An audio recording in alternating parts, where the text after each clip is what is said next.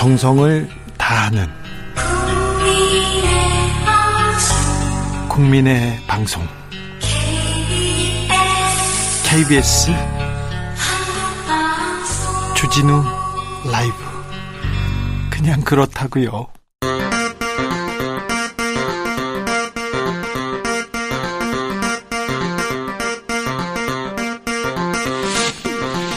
주진우 라이브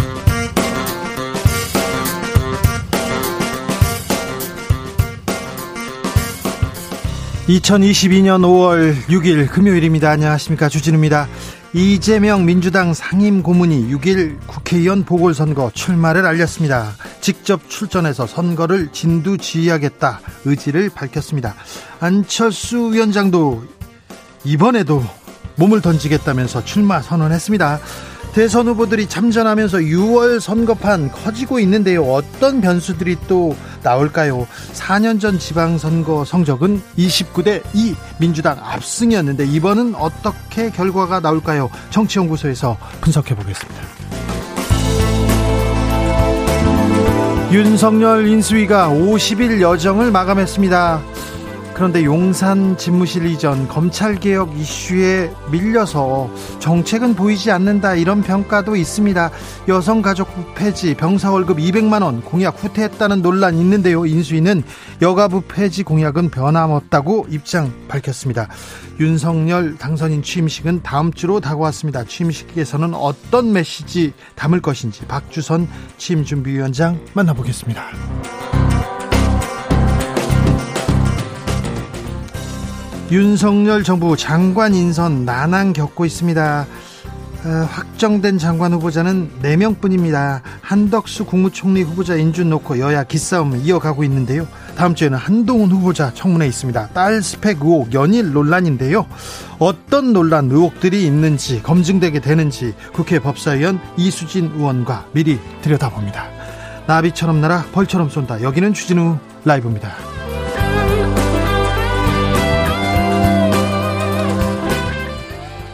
오늘도 자중차에 겸손하고 진정성 있게 여러분과 함께 하겠습니다. 5월은 푸르고 우리들은 잘합니다. 저도 좀 잘해야 될 텐데. 5월엔 행사도 많고 일도 많습니다. 어제 어린이날 있었고요. 주말에는 어버이날 있고요. 부처님 오신 날도 있습니다. 지역 축제들 계속 열리기 시작했는데 일상 회복으로 가는 길 빨라지고 있습니다. 여러분이 가장 기다리는 날은 언제인가요? 어버이날 선물은 준비하셨나요? 스승의 날은요? 부처님 오신 날 준비는 하셨는지 여러분의 5월 계획 들어보겠습니다. 아, 금요일입니다. 이번 한 주도 고생 많으셨고요.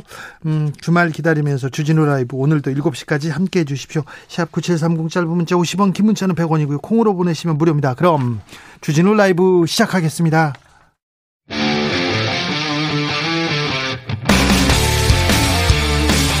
사보도 외길 인생 20년. 주 기자가 제일 싫어하는 것은?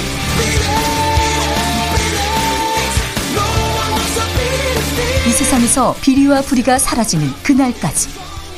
오늘도 흔들림 없이 주진우 라이브와 함께.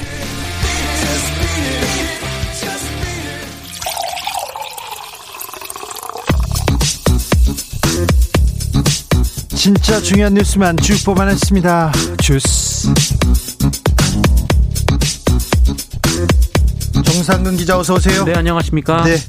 어버이날 선물은 준비하셨습니까? 나 아직 준비 못했습니다. 어버이날 준비는 하셨어요? 어, 그냥 현찰로. 네. 현찰로. 잘하셨어요. 네. 어린이날 잘 마무리하셨습니까? 네, 잘 끝났습니다. 일하고. 아, 네, 일했죠. 네. 선물도 주고. 선물은 네 다음에 주도록 하겠습니다. 다음에 그러면 안 됩니다. 이번 주에 주말에 잘 하십시오. 네. 자, 정치권으로 갑니다. 민주당이 개양을 국회의원 보궐선거에 이재명 상임 고문 공천했습니다. 네, 민주당 대선 후보였던 이재명 상임 고문이 지방선거와 함께 치러지는 국회의원 보궐선거에 출마합니다. 민주당은 오늘 비상대책위원회를 열고 이재명 고문을 인천 개양을 보궐선거 후보자로 공천하기로 의결했습니다. 네. 민주당은 지도부가 이재명 고문에게 지방선거 승리를 위해 직접 출마해 줄 것을 요청했고 이재명 고문도 이에 동의했다라고 밝혔습니다. 패배, 대선 패배 두 달 만에 복귀입니다. 그러면 성남 분당갑은 어떻게 되나요? 네, 성남 분당갑 보궐선거에는 김병관 전 의원을 공천했고요. 이 창원 의창에는 김지수 지역위원장을 공천했습니다. 안철수 위원장도 몸을 던질 생각이라고요? 네, 안철수 위원장은 경기도를 포함한 수도권의 선거 승리를 위해 몸을 던질 생각이라며 한 사람이라도 더 당선시켜서 경기도가 발전하고 정부와 협조가 잘 될 수 있도록 돕겠다라고 말했습니다. 어, 출마 지역을 명시적으로 언급하진 않았지만 이 경기도 발전을 언급한 것으로 미루어 이 분당갑 재보궐선거 출마로 받아들여지고 분당갑 있습니다. 재보궐선거 나온다고 언제부터 얘기했습니까? 얘기 그쪽으로 갈 거예요. 네, 안철수 위원장은 경기도와 어떤 인연과 연고가 있느냐라는 질문을 받았는데 판교 신도시에 안내 본사가 있다라고 밝혔습니다. 알겠습니다. 대통령실 비서관 인사가 또 발표됐습니다. 네, 오늘은 국가안보실 1차장 산하 4개 비서관, 2차장 산하 3개 비서관, 사회수석실 산하 4개 비서관 등 총 20명의 비서관이 임명됐습니다. 어, 제 이어 오늘까지 비서관급 인사가 발표됨으로써 비서관급 인사도 거의 마무리가 됐습니다. 네. 어, 경제안보 비서관에는 인수위원으로 참여했던 왕윤종 동덕여대 교수 그리고 소, 시민소통 비서관에는 임원, 임원조 이 범시민사회단체연합 상임 공동대표 어, 종교담원화 비서관에는 김성희 자유일보 논설위원 이 국정홍보 비서관에는 강훈 전 조선일보 논설위원 이 국민소통관장에는 김영태 전 쿠팡 커뮤니케이션 총괄 부사장이 각각 발탁됐습니다. 어, 이번에도 검찰 출신도 있었는데요. 이 복두규 전 검찰청장 대검찰청 어, 사무국장은 어, 인사수석을 대신할 인사기획관을 맡았습니다. 어, 인사가 계속 나옵니다. 그런데 검찰 인사들 많네요. 한동훈, 주진우, 이시원, 이온모 전 검사도 이번에 인사비서관이고 복두규 인사기획관까지 검찰 출신들 인사가 한 축을 맡고 있고요. 조선일보 강인선 대변인에 이어서 강훈 전 논설위원이 또 왔습니다. 조선일보와 검찰 두 가지 축. 네. 이분들이 검찰에서도 그리고 언론에서도 어, 가장 첫 손가락에 뽑히던 사람이었나 이런 생각을 좀 해보는데요. 네. 인선 추가 인선 계속 지켜보겠습니다. 한동훈 후보자 청문회 앞두고 여야 충돌 계속됩니다. 네, 다음 주 월요일 청문회를 앞둔 한동훈 법무부 장관 후보자를 둘러싼 논란이 이어지고 있습니다. 어, 한겨레는 오늘도 이 전문적인 입시 컨설팅을 받은 적 없다라고 밝힌 한동훈 후보자의 해명과는 달리 어, 현지 입시학원과 연계해서 활동한 정황이 있으며 어, 한동훈 후보자 딸의 활동은 미국 입학 사정관 제도에 맞춘 스펙이다라고 지적하기도 했습니다. 아니 그런데 입시 학원에 컨설팅을 받을 수도 있는 거 아닙니까? 왜 그런데 계속 안 받았다고 하고 또 여기에서 계속 논란이 이어지는 거죠? 네, 한동훈 후보자는 그런 컨설팅을 받은 적이 없다라고 사실 자체에 부인했는데요. 어, 민주당 관련돼서 민주당 의원들은 그 한동훈 후보자를 지금 맹 비판하고 있습니다. 어, 윤호중 비상대책위원장은 한동훈 후보자가 앉아야 할 자리는 국무위원석이 아니라 고위공직자 범죄수사처 조사실 의자라면서 경찰과 공수처는 한동훈 후보자에 대한 즉각적인 수사를 개시해야 한다라고 말했습니다. 이 부분 잠시 후에 이수진 의원과 2부에서 살펴보겠습니다. 음, 공수처가 윤석열 당선인 무혐의로 처리했네요. 어떤 의혹입니까?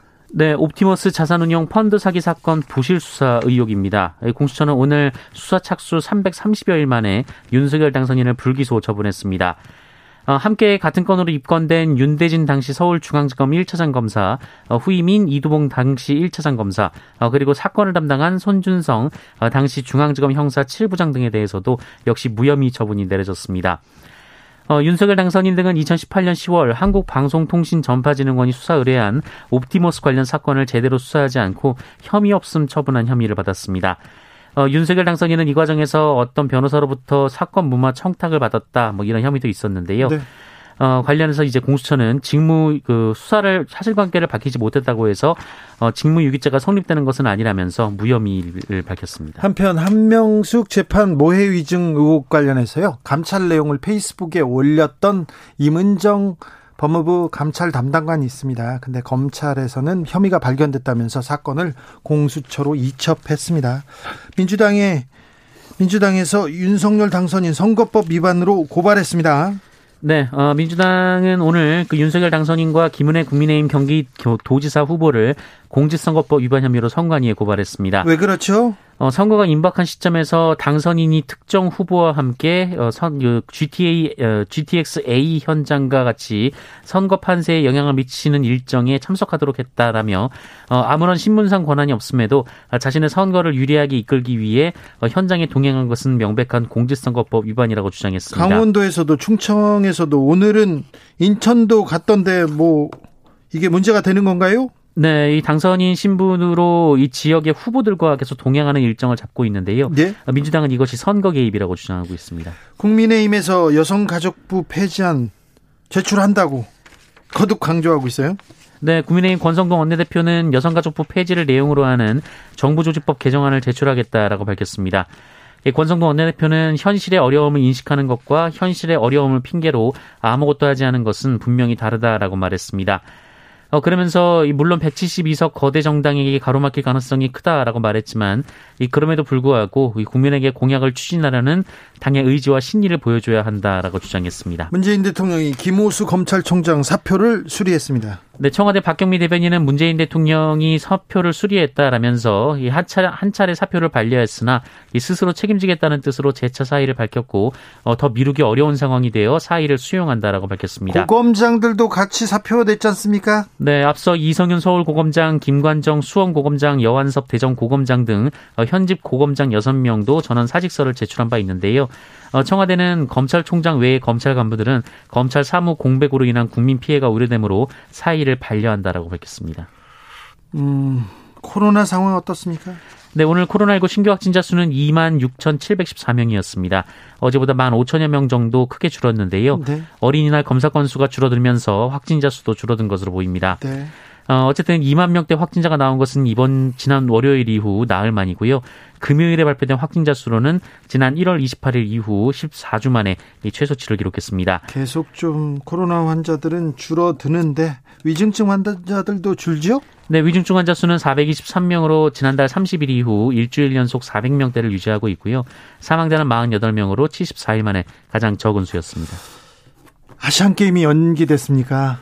네, 오는 9월 개최 예정이던 항저우 아시안 게임이 연기됐습니다. 예, 중국 관영 매체 CCTV에 따르면 아시아 올림픽 평의회 측은 오는 9월 10일부터 25일까지 중국 항저우에서 열 예정이었던 아시안 게임을 연기하기로 결정했다라고 발표했습니다. 어, 중국 상하이 등에서 확산하는 코로나19 때문으로 보이는데요.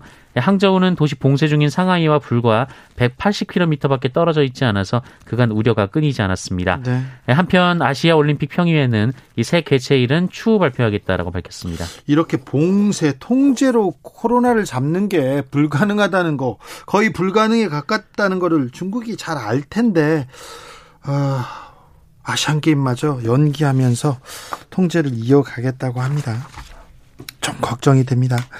정식 채용은 안 됐지만 업무 지시를 받았다. 그러면 노동자를 봐, 봐야 한다. 이런 대법원 판결이 나왔습니다. 네, 정식 채용은 안 된 버스 노동자가 사고로 숨진 것이 정식 고용 계약을 하기 전 시운전을 하다가 이 사고를 당한 버스 회사 견습 기사 견, 어, 견습 기사도 이 근로기준법상 근로자로 봐야 한다라는 대법원 판단이 나왔습니다. 네. 이 버스 견습 기사였던 한 남성은 지난 2015년 면접을 마치고 시운전을 하던 중 이 급커브 구간을 지나다가 이 추락 사고를 당했는데요.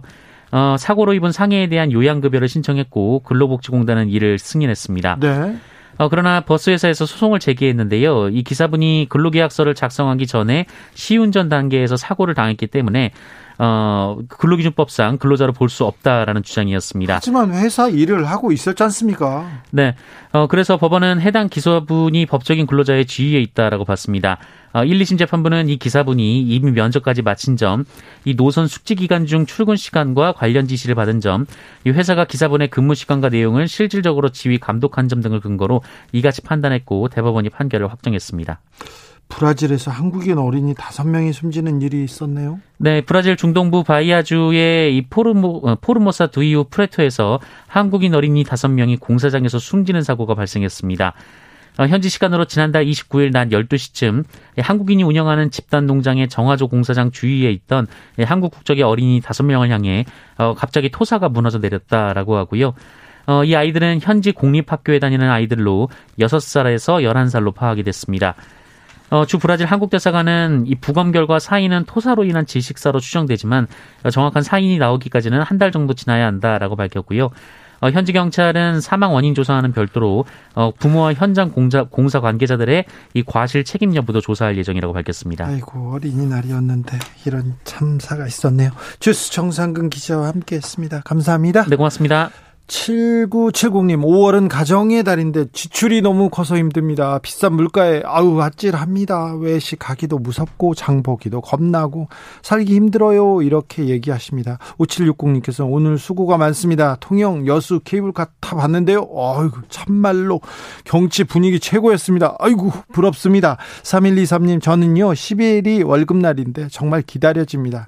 4월과 5월 가정의 달로 지갑이 너무 가벼워져서 하늘로 날아갈 것 같습니다. 저에겐 지금 월급이 필요합니다. 아, 월급을 기다리시는군요. 저는 월급날이 그렇게 싫던데, 이게, 어, 통장을 이렇게 스치기만 할 뿐, 그런, 그, 그렇잖아요.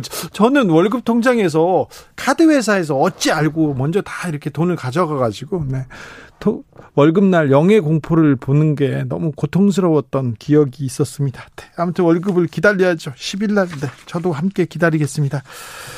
아, 윤석열 당선인이 음, 대통령 비서관급 인사를 이렇게 발표했습니다. 검찰 출신 계속 전진 배치된다는 거 얘기했지 않습니까? 그 중에 한 분이 이시원 전 검사인데 이분이 공직기강 비서관입니다. 공직의 기강. 그러니까 공무원들의 비리들, 공무원 잘하고 있나 이걸 감독하는 사람인데 그 검사는 서울시 공무원 유성 씨 간첩 조작 사건 담당 검사, 검사였습니다. 이 사건으로 징계도 받았는데, 어, 간첩 조작하던 검사가 비서관이 된다고, 어, 이거에 대해서 민주당도 그리고 시민단체도 다 반대하고 있는데요. 아, 간첩 조작 사건의 피해자 유성 씨 연결했습니다. 안녕하세요. 예, 안녕하세요. 유성입니다. 요즘 어떻게 지내시는지요? 아, 예, 그, 뭐, 나름 열심히 살고 있습니다. 네. 예. 어, 아기가 몇 살 몇 살이죠? 아기가 지금 그 큰애가 큰애가 여섯 살이고요. 작은 네. 애가 다섯 살입니다. 어린이날 잘 보내셨어요? 아, 제가 어린이날에 어제 갑자기 그 일부 기자님들로부터 충격적인 얘기를 들어가지고요. 네. 참 뭐, 뭐 그냥 밖 에 본래 나가서 좀 어디 가려고 했는데 네.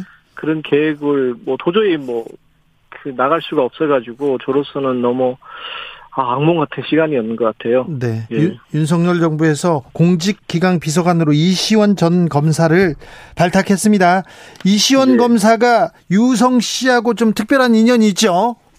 예, 그렇죠. 그 서울시 공무원 간첩 조작 사건 초기 수사 단계부터 네. 기소까지 1심, 2심, 아, 1심, 항소심, 뭐 대법원까지 다 그 사건을 담당하고 지휘했던 검사죠. 예.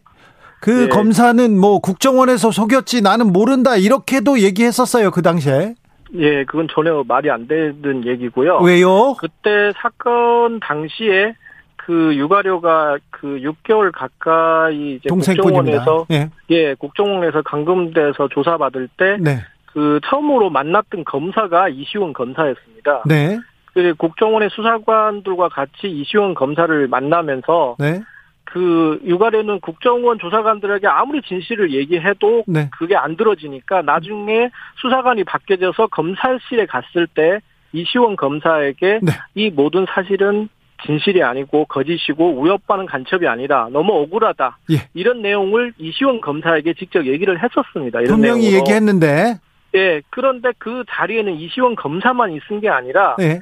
그 동, 동석했던 수사관도 있었거든요. 예. 그때 당시에 이시원 검사는 그 수사관을 를 지명하면서 나가 있으라 네. 하고 유- 어, 저희 여동생 육아리를 따로 만나서 이런 식으로 얘기하면 너희 가족을 도와줄 수 없다. 예. 기존의 사실을 유지해야 된다는 취지로 동생을 회유를 했었습니다. 오빠를 간첩이라고 얘기했던 그 예, 진술을 유지해야 된다. 거짓말을 예, 예, 유지해야 맞습니다. 된다. 그걸 예, 예. 검사가 얘기했다고요? 그렇죠. 그리고 나서 사실은 우리가 재판이 열리게 되면 본 재판이 열리고 그리고 증인들을 채택돼서 그렇죠. 그 증인들이 이제 재판에 나와야 되는데 네. 이러한 사실은 알고 있던 이시원 검사는 네. 본 재판에 앞서 증거 보존이라는 재판을 하게 됩니다. 예. 근데 그 증거 보존 자체가 정상적으로 열린 게 아니라 마침 제가 성범죄로 저지른 사람 마냥 동생 얼굴을 못 보게 하고 못 만나게 하고. 예, 못 만나게 하고 영상 그 실에다가 동생을 넣어놓고 그 영상실에는 국정원 직원이 두 분이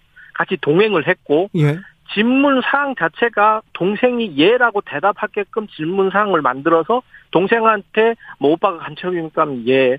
북한에 갔다 왔습니까? 한 예. 동생은 그때 너무 겁에 질려서 검사가 말하는 말에 예라고 대답할 수밖에 없었습니다. 예. 그랬던 검사가 어떻게 이시원이군요. 3년 가까이 이 사건을 지휘하고 국정원에서 그 수사관들을 만나면서 그 했던 검사가 지금 어떻게 보게 되면 그 문재인 정권이 들어서서 TF과 과거 사이가 꾸려졌죠. 네. 예, 꾸려져 가지고 검찰에 자기네 몰랐다는 이런 사실을 다시 조사를 했는데 검사들이 다시 조사를 한 결과 담당 검사들은 본 사건을 알거나 묵인한 가능성이 크다고 결론을 내렸거든요. 네, 네. 그런 결론에 사실은 그 전 검찰총장이 언론에 공고회적으로 사과도 했었습니다. 예, 예. 저는 그때 사과했을 때, 아, 이번에야 정말 검찰들이 제대로 된 조사와 했고, 이, 그, 나온 증거를 가지고 처벌을 하겠구나 했지만 기소권을 독점하고 있는 검찰, 검찰에서는 네. 이시원하고 이문선 검사를 불기소 처분을 했거든요. 그렇죠.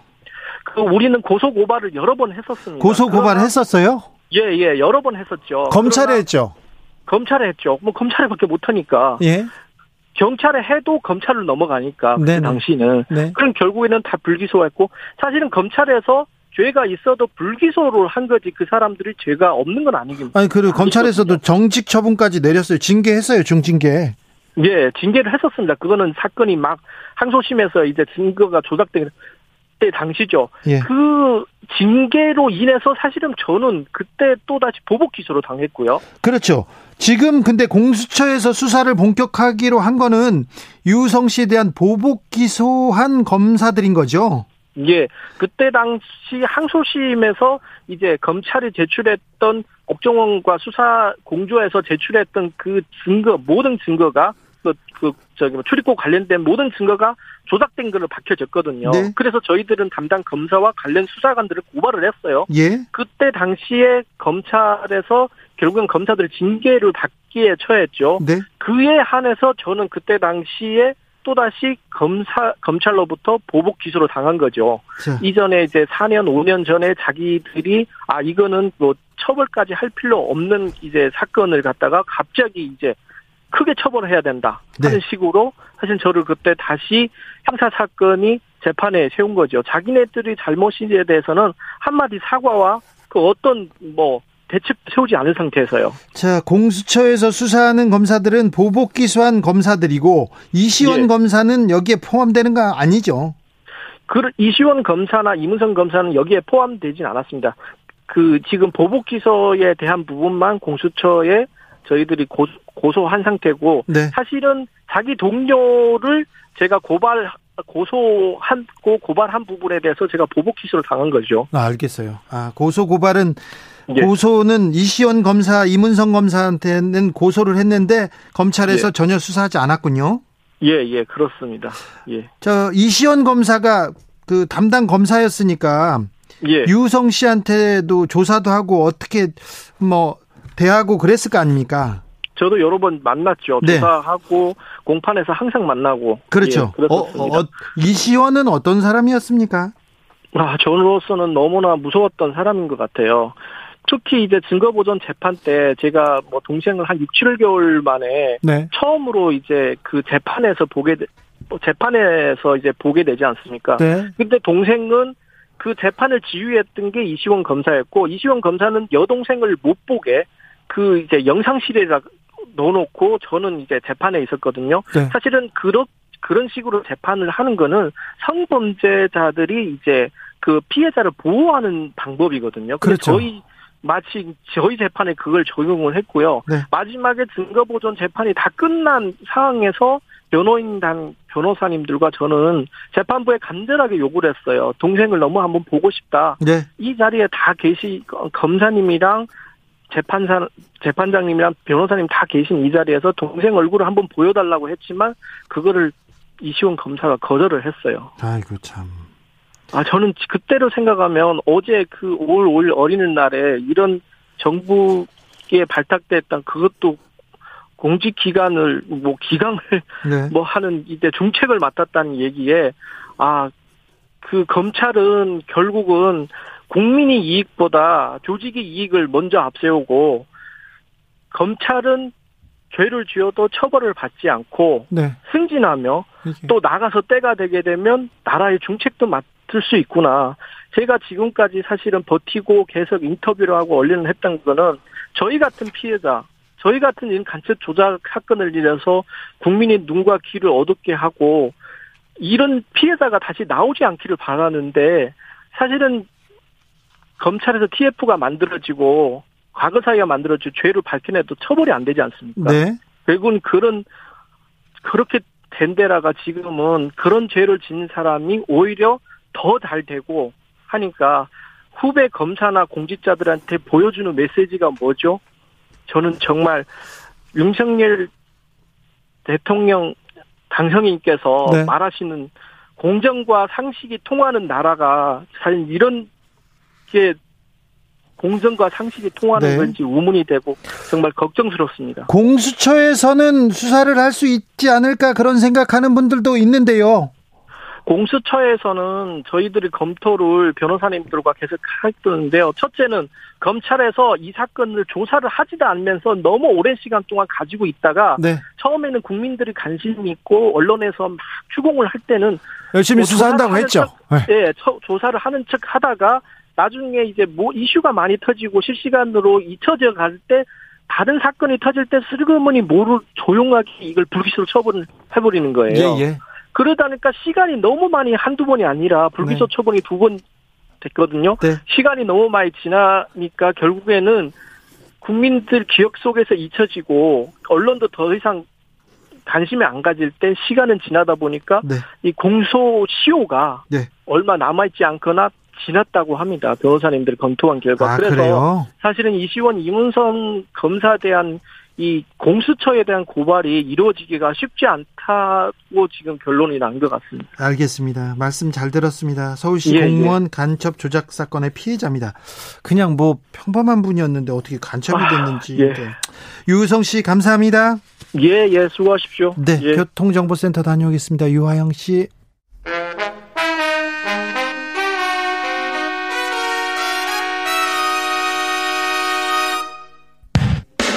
주진우 라이브 돌발 퀴즈.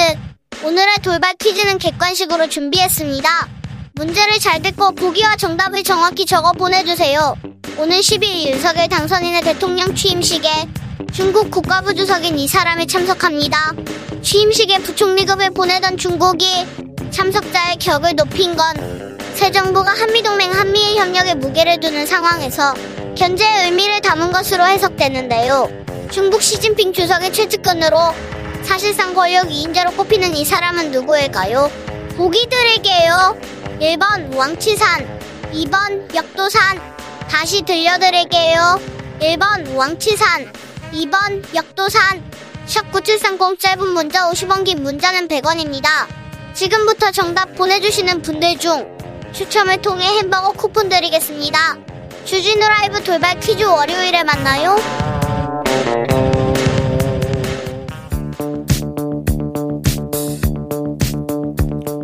대한민국 정치의 새로운 100년을 준비한다. 21세기형 국회 싱크탱크 정치연구소.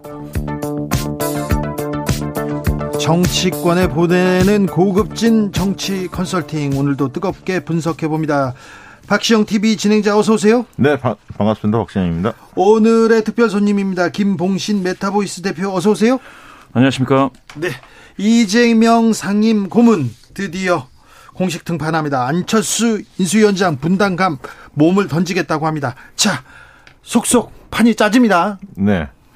이제 뭐 거의 다 아, 판이 다 짜진 짜진 거라고 볼 수 있는데 네. 왜냐하면 안철수 그 인수위원장이 성남 분당갑에서 어, 전략 공천이 될 거냐, 뭐 네. 경선을 치를 거냐라는 변수는 마지막 남아 있긴 합니다. 왜냐하면 박민식 전 의원이 네. 어, 몸을 풀고 있기 때문에 하지만 하지만 그래도 안철수 위원장이 좀 더 유리하다 봐야겠죠 상식적으로. 자 오늘 네. 이재명 상임 고문이 네. 어, 경기 분당이 아니라 인천 계양으로 결정했습니다. 근데 최근 그 당내 분위기가 분당보다 분당 쪽보다는 인천 계양을 좀 더 고민을 했던 것 같아요. 네, 고민이 그, 그쪽이 예, 고민이 컸죠. 왜냐하면 그 계양을이 아무래도 민주당이 조금 더 유리한 지역이고 이재명 고문이 어, 한 지역구의 선거에만 매달릴 수 없기 때문에 지원 유세를 나가야 하고 전체 판을 어, 어떻게 보면 리드하는 역할을 부여해야 하기 때문에 분당갑보다는 인천 계양을이 좀 낫겠다 이렇게 네. 전략적으로 좀 판단한 측면도 좀 있어 보이고요. 네. 그 지난 그 지난 총선 때 그 개항 의뢰에서는 송영길 58.67%를 얻었으니 예, 상당히 괜찮고 어, 단지 분당 갑 같은 경우에는 김은혜가 이길 때는 굉장히 좀 미세하게 이긴 것 같습니다. 그래서 네. 이제 예, 이런 차이가 있을 텐데 당장 이제 두 명 이재명 안철수 모두 다 험지 출마는 아니고 그리고 기존에 있었던 사람들이 이제 광역 단체장으로 나감으로 인한 그 보궐이니까 사실은 기존의 지지세는 이어질 거라고 좀 보여지는데요. 그래도 이, 그 전체 지선에 대한 그 책임을 이재명 고문이 결과적으로는 져야 되지 않느냐라는 그런 우려도 좀 있지는 않겠습니까? 이게 이제 성격이 이번 지방선거의 성격이 좀 더 대선 연장전이라는 성격이 있었지 않습니까? 그렇죠. 이게 좀 확고해진 거죠, 사실은. 네. 이재명 고문의 출전으로 인해서 이 측면이 있고 저는 어 인천시장 선거에서 이게 아무래도 이제 계양을이라는 한 지역구 선거구의 보궐선거이긴 합니다만 경기도가 아니라 인천에 이제 출마함에 함에 따라서 어떻게 보면 인천시장 선거에 전반적으로 영향을 미칠 가능성도 있습니다. 왜냐하면 지지층들이 결집할 가능성이 있거든요. 그럼 경기지사 선정 선거는 그래서 제가 드리는 말씀이 박남춘 인천시장 후보 민주당의 예. 후보한테는 오히려 득이 될 거다. 네, 인천 플러스 효과가 있을 거라고 네. 저는 보고요. 반면에 김동연 후보, 경기지사 김동연 후보한테는 좀 마이너스가 있겠죠. 왜냐하면 상대적으로 원래 이제 보궐선거를 출마하지 않는다면 경기도에 집중적으로 지원 유세, 서울도 하겠지만 경기도를 많이 할 거라고 예상이 그렇죠. 됐는데 예. 이게 인천 쪽으로 나갔기 때문에 제한적일 수밖에 없고 또 안철수라는 인- 안철수라는 또 그 굉장히 존- 존재감 중량감이 있는 후보가 국민의힘 후보가 분당 갑에 또 출전을 했기 때문에 여러모로 경기도에 있어서는 좀 김동연 후보한테는 조금 악재가 아닌가 이렇게 보여집니다. 그렇죠. 근데 수도권에서 두 서울은 좀 그렇다 치더라도 인천과 경기 양쪽 전선에서 모두 다 이제 승리를 거머쥐겠다라고 하는 이제 민주당의 어떤 판단이 있었던 것 같은데요. 결과는 좀 놓고 봐야 될 것 같습니다. 그렇습니다. 예. 결과야 뭐 모르죠. 이재명 상임 고문이 인천을 선택합니다. 이게 정치적으로도 앞으로 계속해서 평가받거나 이 부분에 대해서 의문을 제기하는 사람들도 있을 거예요. 있습니다. 예, 그 명분이 과연 있느냐. 그렇죠. 이 부분 가지고 이제 비판하는 분들도 당연히 있고 또 이제 정의당 같은 경우는 보궐 선거에 사유가 있는 정당들은 출마를 하면 안 되는 거 아니냐. 그게 이제 두 가지 다 그렇거든요. 개항을은 음, 송영길, 맞습니다. 또 분당갑은 김은혜 이런 사유가 있었기 때문에 두 정당 모두를 좀 정의당은 비판하는 입장인데 나름 일리는 있죠. 네. 근데 이제 어 다른 뭐 개인 비리가 아니어서 개인 비리로 낙마를 했으면 그런 부분이 좀 더 비판의 네. 어떤 강도가 셌을 텐데 이건 뭐 출마다 광역 단체장 출마 때문에 불가피하게 생긴 이유라서 이제 네. 그런 부분들은 시민들이 알아서 판단하겠죠. 4년 전 지방선거에서는 29대 2로 민주당의 압승이었습니다.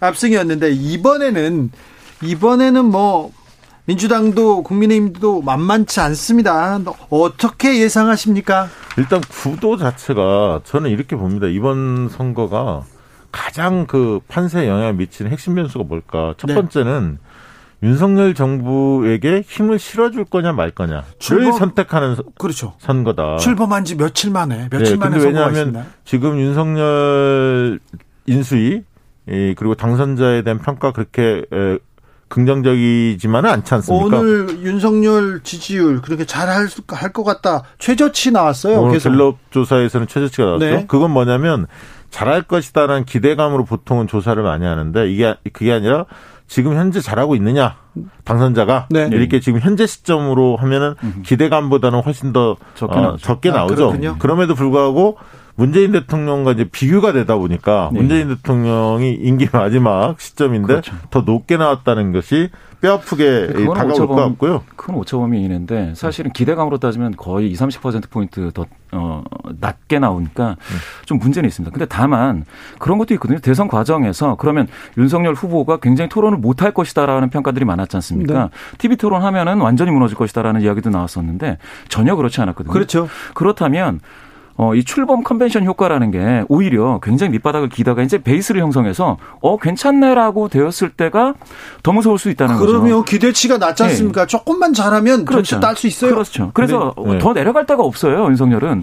그 얘기는 윤석열 당선자가 정부 출범해서 컨벤션 효과를 어느 정도는 지금보다는 얻을 수 있다라는 측면에서 본다면 네. 이게 결코 그게 기대감이 낮거나 아니면 지금 당선인으로서의 평가가 낮다라는 게 예, 예, 예, 새 정부가 아주 망가질 것이다라는 거를 이야기할 수는 없다라는 거죠. 아니 그거는 뭐 당연히 지켜봐야 하는 예, 거고요. 예. 그거 아무도 모르는 거고. 그렇죠. 제가 이제 이야기 드리는 거는 지방선거 이제 얼마 남지 않았기 때문에 지방선거의 핵심 변수가 뭘까 하면 첫 번째는 저는 아까 음. 얘기했듯이 윤석열 정부한테 힘을 실어줄 거냐 아니면 견제할 거냐. 네. 이 부분인데 여기에 있어서 말씀하신 대로 정부가 이제 시작하기 때문에 가능하면 좀 좀 힘을 몰아주고 싶은 마음들이 국민들한테 있죠. 다수는 그럴 것 같은데 한편은 또 뭐냐면 오만하거나 독, 그 독선적 모습으로 비치면 이건 견제해야 한다. 이렇게 예, 또 그렇죠. 다수가. 판단할 수 그렇죠. 있거든요. 그런 측면에서 인사청문회가 굉장히 중요합니다. 그러니까 인사청문회 아직 다 마치지는 않았지만 좀 문제 소지가 있는 그 후, 장관 후보자나 총리 후보자가 꽤 있지 않습니까? 예. 이 부분에 있어서 장관 후보자 같은 경우는 청문회 보고서가 채택이 안 된다 하더라도 대통령 당선자가 대통령이 되신 다음에 임명할 수가 있거든요. 예. 이제 그렇게 강행할 거냐? 몇몇 문제가 있는 어, 후보자들이 있는데 이런 것들에 대한 국민들이 보죠. 유심히 보, 시면서 또 검찰 개혁 법안 통과되는 과정도 봤고 인사청문회도 보고 네. 그다음에 또 집무실 이전 관련해서 계속 논란이 이어질 겁니다. 네네. 그러니까 교통난도 있고 또 청와대 개방 효과도 있고요. 긍정적인 거 부정적인 거 다 있었다. 이런 걸 종합- 종합적으로 봐서 야 이번에 견제해야 돼? 아니야 힘을 실어줘야 돼. 이거 결정하고 두 번째는 이 투표율이 좀 낮기 때문에 양측의 지지층이 얼마나 투표장에 향할 거냐 결집이 중요한데 저- 그런 측면에 사실 민주당의 이재명 출전의 효과는 그 측면에 플러스 효과 분명히 있어요. 지방선거에 좀 밋밋했는데 구도가 잘 안 잡혔는데 어 나서면서 이재명 후보가 나서면서 지지층들이 좀 관심을 보이기 시작했다. 이 측면이 있는 것 같고요. 그다음에 무엇보다 이제 마지막은 어쨌든 후보 간의 인물 경쟁력 싸움 아닙니까 예. 사실. 그리고 이제 특히 민주당이 단체장을 많이 석권했기 때문에 기존에 그거에 대한 평가들이 또 영향을 미치지 않을까 싶습니다. 어, 김봉신 대표님, 예, 예. 윤석열 당선인의 지지율이 계속 떨어지고 있는데요. 예, 예. 민주당의 지지율이 더 떨어지고 있는 것 같습니다. 그래서 국민의힘과 확연히 좀 차이가 있는 것 같은데 왜 그럴까요? 그, 그 조사는 이제 일부에서 나타나는 조사고요. 그 리얼미터에서 어, 한 7.1%포인트 정도 격차가 어, 벌어진 걸로 나왔는데. 퍼센트를 꼭 얘기하셔가지고 또 우리가 또 얘기를 또 왜? 아, 죄송합니다. 왜또 전문가가 그러세요? 예. 개요는 이따가 말씀 예, 말씀해 개요를- 주세요. 예, 예. 전화조사에서는 두 당이 완전히 붙었습니다. 그리고 대선 전후에 그다지 큰 차이가 없고요. 5점 이 내에서 오히려 어 한국갤럽이라든지 이런 쪽에서는 그다지 민주당이 그렇게 약하지가 않습니다. 이건 굉장히 독특한 현상입니다. 과거에는 대선에서 지면 진 정당의 지지도가 거의 아, 급, 급락하는 경우가 이- 있었는데 이번에는 좀 그렇지 않고요. 어, 어, ARS 조사에서 국힘이 5.1을 넘어서서 세게 나오는 것들은 일부 이제 국민 국민의당 있지 않습니까? 국당과의 합당 효과도 일부 나타났습니다. 전화조사에선 그게 이제 반영이 되지 않았고요. 그런 측면에서 본다면 지금 민주당이 바닥을 치고 있다. 요거는 좀 과한 해석이라고 좀 보여집니다.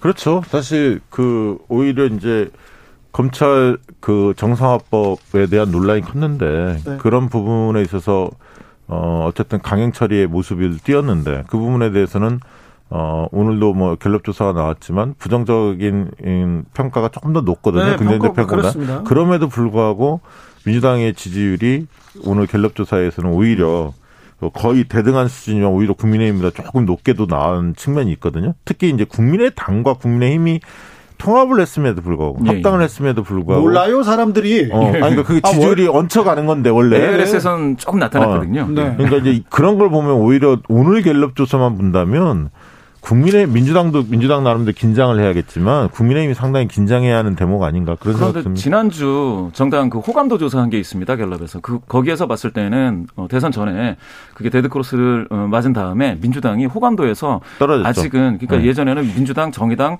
어, 뭐 보수당 이렇게 보수 어, 정당이었는데 지금 보수당인 어, 국민의힘이 예, 1등입니다. 네, 더- 호감도 높게 나왔죠. 예, 예, 네. 예, 좀 봐야 될 것 같습니다. 그렇죠. 예, 예. 그래서 대선에서 이번 지방선거에서 예, 예. 국민의힘이 선전한다 다 이렇게 전망하는 거는 맞지 않습니까? 그렇죠. 네. 국민의힘이 그러니까 과거 지방선거에 비하면 크게 선전하겠죠. 네. 당연히 예, 예. 그때는 완전 민주당이 압승을 자, 했기 그러면 때문에 크기만 예. 봅시다. 예, 예. 서울은 서울은 민주당이 아, 그렇게 지역별로 얘기하시면 곤란하고요. 곤란, 곤란하죠. 전국적으로 17개가 있지 않습니까? 네. 17개 중에 지난 대선에서 윤석열 후보가 10개 지역에서 이겼고 이재명 후보가 7개 지역을 이겼습니다. 그러면 과연 비슷한 흐름으로 갈 거냐? 네. 아니면 어디가 좀 더 차지할 거냐? 뭐 어떠, 사실 어, 어떻게 보십니까? 저는 비슷하거나 한 뭐 예를 들면 9대 8이나 10대 7. 뭐그 정도로 봅니다. 아, 그래요? 예. 아, 저는 어렵다고 봅니다. 대선 득표율을 가지고 지선을 예측할 수가 없습니다. 왜냐하면 아까 말씀하셨듯이 투표율 자체가 떨어지거든요. 근데 65%에 걸치면 지금까지 보수가 더 유리했습니다. 그리고 지방선거는 그 정도 수준이었고요. 75까지 가면은 민주당이 좀 유리하고 75를 넘어서서 뭐 77 막 이렇게 가면 그때는 두 당이 좀 대등, 오히려 대등해졌다 뭐 이런 이야기들이 있습니다. 그렇게 봤을 때 한 10%포인트 투표율이 떨어질 때에 진보적 성향의 민주당을 좀 지지해 줄 만한 그런 유권자들의 투표 적극성이 많이 떨어진다. 이런 것들을 좀 집중해서 보셔야 될 것 같아요. 그거는 이제 김봉신 대표가 그 해석을 하실 수도 있습니다. 과거 선례 투표율에 따른 정당의 유불리 분명히 있었죠. 그러나 이제 최근에는 어떤 현상이 벌어졌냐면 50대가 과거하고 좀 달라졌어요. 그리고 캐스팅 보트를 2030이 지고 있습니다. 그러니까 40대, 50대와 60대 이상이 확연하게 좀 투표 행태가 달라지죠. 그러면 투표율이 조금 낮다 하더라도 특정 계층이 낮아지냐 40대 이상은 비슷할 거라고 봅니다. 그러니까 전체적으로 낮아지지 뭐 40대 이상이 뚝 떨어지지는 않을 거라고 봐요. 40, 50대가. 그렇게 본다면 핵심이 2030이거든요. 근데 2030의 표심이 지난 대선에서도 거의 엇비슷 하지 않습니까? 큰 예. 틀에서 보면. 네. 결국 이들이 캐스팅 보트를 쥐고 있는데 이 측이 만약에 과거처럼 민주당이 2030에서 상당히 앞서 있었다면 투표율이 낮은 것이 민주당한테 직격탄이 될 겁니다. 근데 그렇죠. 이제 과거하고는 예. 그런 현상이 또 달라졌기 때문에 어 투표율이 낮은 것이 꼭 물론 상대적으로는 보수 정당이 유리할 수는 있습니다. 어르신 예. 세대가 좀더 투표율이 높다는 가정하에서 예. 네. 그럼에도 불구하고 2030 같은 경우는 지금 어 예측하기가 굉장히 어려워서 저는 과거의 꼭그 셈법이 음. 그대로 맞을지는 모르겠습니다. 이동열님께서 김봉심 대표님 조사 방법별로 차이를 설명해 주시니 너무 좋습니다. 개요 말씀해 주십시오. 개요. 네, 리얼미터 개요. 예, 예. 지난 25일부터 29일까지 몇명 그렇죠. 조사했습니까? 예, 예. 좀 자세한 또 내용은 예. 중앙선거 여론조사심의위원회 홈페이지를 참조하시면 됩니다. 예, 예. 네. 알겠습니다. 어, 윤정욱님께서 마음에 썩 안 들어도 새 정부에 희망을 걸어야 우리나라가 살아날 겁니다. 이렇게 얘기하셨고 훈성님은 아무리 무게감 있는 사람이라도 결과 장담할 수 없어요. 정치는 살아 움직이니까요. 이렇게 얘기하고 아닙니다. 견제해야 됩니다. 균형을 맞춰야 됩니다. 이런 또 심리도, 심리도 있습니다. 그런데 아무튼 변수는 인사청문회인 것 같아요. 자, 한덕수 후보자를 어떻게 할 것인가, 어떻게 결정을 내릴 것인가, 이거는 뭐 윤석열 당선인 몫이고요. 몫인데 그리고 결국 중요한 건 국민적인 어떤 평가를 무시할 수는 없는 거예요. 네, 그리 그런 그- 점에서 한덕수 총리에 대한 부정적 평가가 높다는 최근에 여론조사가 나온 것을 유심히 봐야 합니다. 계속 좀 부정적 평가가 높았어요. 네. 그리고 다음 주 월요일 날 인사청문회 하이라이트라고도 할 수 있습니다. 한동훈 법무부 장관 후보자 청문회가 있습니다. 네. 의혹은 커지고 있습니다. 예, 예. 자, 요거 어떻게 봐야 될까요? 자, 엄마 찬스, 아빠 찬스가 계속 나오는데 예, 예. 국민들은 이렇게 한 번씩 두, 두 번씩 가슴에다 쌓아놓고 있다가 예, 예. 투표로 말하지 않습니까? 그렇죠. 요게 인사청문회에 있었던 이 각종 찬스들을 국민들은 어떻게 판단할까요? 제가 봤을 땐 그, 뭐, 그 한덕수 총리 후보자가 적합 여론이 조금 높았을 때가 있습니다. 그때가 어, 16. 있었어요? 예, 예. 예, 갤럽 조사에서 4월 첫 번째 주에선 그랬는데 그러다가 이제 확 빠졌거든요. 네. 확 빠졌습니다. 이, 네. 이거를 봐야 되는데 인사청문회 직전에 확 빠지면은 사실은 자진 사퇴하는 경우가 많습니다. 아, 그렇죠. 예. 그런데 지금은 그거를 이제 강행하고 있다라는 건데 이게 새로 출범할 정부의 발목을 잡을 수도 있거든요. 정호영 후보자에 대해서도 지금 뭐 거두지 않겠다고 얘기하지 않습니까? 아니, 그러니까 지금 민주당이 그건 지금 거의 다섯, 세죠. 명의 장관 후보자, 지금 한 명은 탈락을 했죠. 네. 자진 사퇴를 했었고, 다섯 명의 후보자가 문제가 있다, 부적격이다. 정의당의 데스노트는 더 큽니다. 예, 그리고 총리, 예. 한더스 총리 내정자, 지명자에 대해서도 그렇게 생각하고 있는데, 문제는 이제 그 한동훈 장관 후보자는 다음 주 이제 월요일 날 하는데, 예. 그 전에 이미 지난주에, 이번 주에 다 끝난 분들이 있어요. 예. 과연 이분들이 이제 10일 날 새 정부가 출범하기 때문에 당선자 입장에서는 빨리 이렇게 조각을 갖추기, 갖추고 싶어 할 거거든요. 그러면 그렇죠. 이제 지금 봤을 때는 한덕수 총리 후보자에 대한 인준, 국회 인준 자체가 늦어질 것 같아요. 인준 그러면은 총리 그러면 없이 이제 김부겸 총리가 지금 추경호 그저 부총리 경제부총리에 대해서 적격 판정을 했기 때문에 민주당이 네. 임, 그 지명할 수가 있습니다. 그 권한을 넘겨서 추경호 부총리가 나머지 강요들을 그 처리하는 방안이 있을 수 있거든요. 그렇게 가지 않을까 싶은데 문제는 뭐냐면 정호영, 이상민 뭐 등등 지금 네. 민주당에서 이야기하는 이런 분들을 다 그냥 임명을 강행했을 때, 강행했을 때 그 부담이 그 지방선거로 이어질 수 있는 거죠. 그리고 그걸- 한덕수 총리 인준 과정에서도 영향을 미칠 겁니다. 그래서 이 그런 부분에 있어서 어, 윤석열 당선자의 정무적 인 어떤 판단이 어떻게 이루어질지 그 부분이 좀 관전 포인트입니다. 아무리 배심의 어 마이웨이의 윤석열이라고 하더라도 그렇게 장관들을 다 그냥 임명할 수 있을까요? 그럼 이제 그 중에 누구는 없죠. 되고 누구는 안 되느냐 이 부분을 사실 제왕적 대통령제를 좀, 어, 좀, 그 권한을 좀 낮추겠다 이렇게 얘기했던 윤석열 그 당선자가, 당선인이 아, 이 과정에서 이렇게 밀어붙인다면 이거는 국민들이 납득할 수가 없습니다. 아까 말씀하셨듯이 엄마 찬스, 아빠 찬스, 뭐 특혜 이런 것들은 더 이상 국민 정서하고는 맞지 않거든요. 여론조사에 그런 거 넣으면 막 65% 이상 분노가 막 느껴지는 그런 수치가 바로바로 나옵니다. 아니 그리고 지금 어, 윤석열 당선자의 지지도가 낮은 이유가 예, 예. 인수에 대한 평가가 박한 이유가 두 가지 아닙니까? 집무실 이전을 의제로 먼저 그렇죠. 꺼내서 논란 일으킨 거와 지금 인사. 참사거든요. 예. 음. 그래서 너무 이게 독주 오만 이렇게 국민 의사를 무시하고 일방 통행으로 맞습니다. 임명을 강행한다면 지방선거 굉장히 악재겠죠. 예. 윤 당선인이 윤석열 정부 총리는 한덕수밖에 없다 이렇게 얘기하면서 한덕수 후보자 예, 고수하고 있습니다. 그렇다면은 장관 우리는 협조 안 한다 지금 민주당에서 얘기하는데 또 국민들은 이 상황을 어떻게 판단할까요? 아니 그러니까 민주당이 모든 사람을 그렇게 했으면 민주당이 욕을 얻어먹었을 겁니다. 예. 근데 이제 통과시킬 사람은 통과시켰거든 시계에서. 몇 명은 지금 도장 예, 찍었어요. 저, 어, 도장 찍어줬단 말이죠.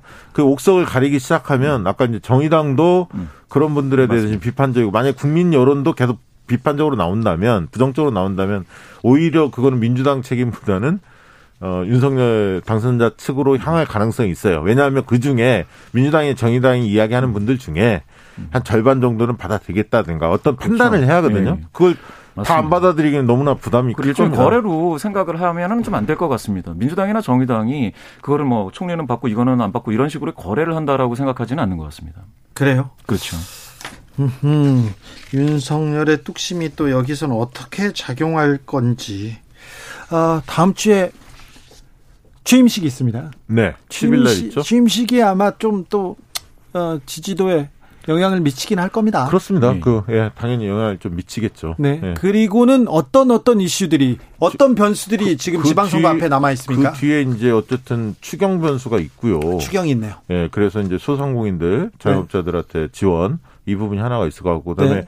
한미 정상회담이 있는데 그 부분은 효과는 좀 제한적으로 봐요. 왜냐하면 문재인 전 대통령과도 어. 그 당시에 이제 전 대통령이 되니까 미팅이 잡혀 있기 때문에 면담이 잡혀 있기 때문에 효과가 그렇게 크지는 않을 것 같고요. 그다음에 이제 원래 마스크 벗는 거 이런 걸 크게 생각한 것 같은데 네. 이미 지금 실외 마스크가 벗고 있어서 그 그런 측면에서 보면 청문회 여진이 좀 길어지는 것, 집무실 이전 논란이 또 본격화될 겁니다. 청와대 개방 효과도 있을 거고 한편에요. 그런 변수들이 계속 이어지지 않을까. 그렇죠. 예, 예.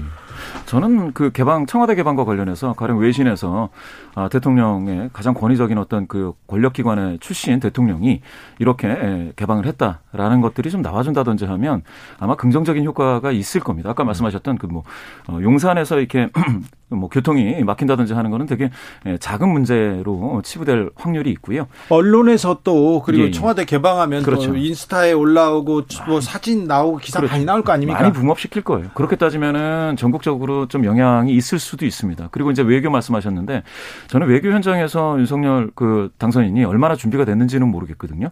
뭐 실수를 한다든지 하면 오히려 그건 어마어마한 악재가 될 수도 있고요. 그래서 어 그런 부분은 음 당선인 입장에서는 조심해야 준비를 좀 많이 해야 될 그런 부분인 것 같습니다. 뭐 실수가 있겠습니까? 준비하겠죠. 네. 거기는 또 대비하고 또 외교적인 네. 발언하고 정치적인 예, 예. 수사 나오겠죠. 네. 네. 아유 선거 때처럼 이렇게 말을 음. 하시지는 않으실 거예요. 아, 네. 네. 그리고는 어 그리고는 민주당과 국민의힘은 또 뭐 어디에서 맞붙을까요? 또 이제 국회에서 이제 한판 붙습니다. 왜냐하면 네. 법사위원장 네. 하반기 선정 문제, 그다음에 이제 어 하반기 국회의장 선임 문제가 있는데 국회의장 선임은 다수당이 가정하니까 네. 그건 큰 문제 아닌데 법사위원장을 음. 원래 이제 하반기는 국민의힘의 몫으로 네. 이전에 합의를 했는데 이번에 이제 검찰 그 개혁 법안 통과 과정에서 네. 합의했다가 국민의힘이 발로 걷어 차지 않았습니까? 네. 이런 선례 때문에 그리고 앞으로 중수청 법안을 중수청을 만들어야 하는 법안이 아니라 만들어야 하는데 이런 부분들을 사개특위에서 해야 하는데 그럴 그것이 이제 합의가 이루어지건 안 이루어지건 통과를 하려면 법사위 문턱을 넘어야 합니다. 그래서 이게 중요한 변수가 될 것 같습니다. 어떻게 또 영향을 미칠지 김봉신, 박시영 두 분 감사합니다. 고맙습니다. 네. 정치연구소 여기 마무리하고요. 6시 2부 이어가겠습니다.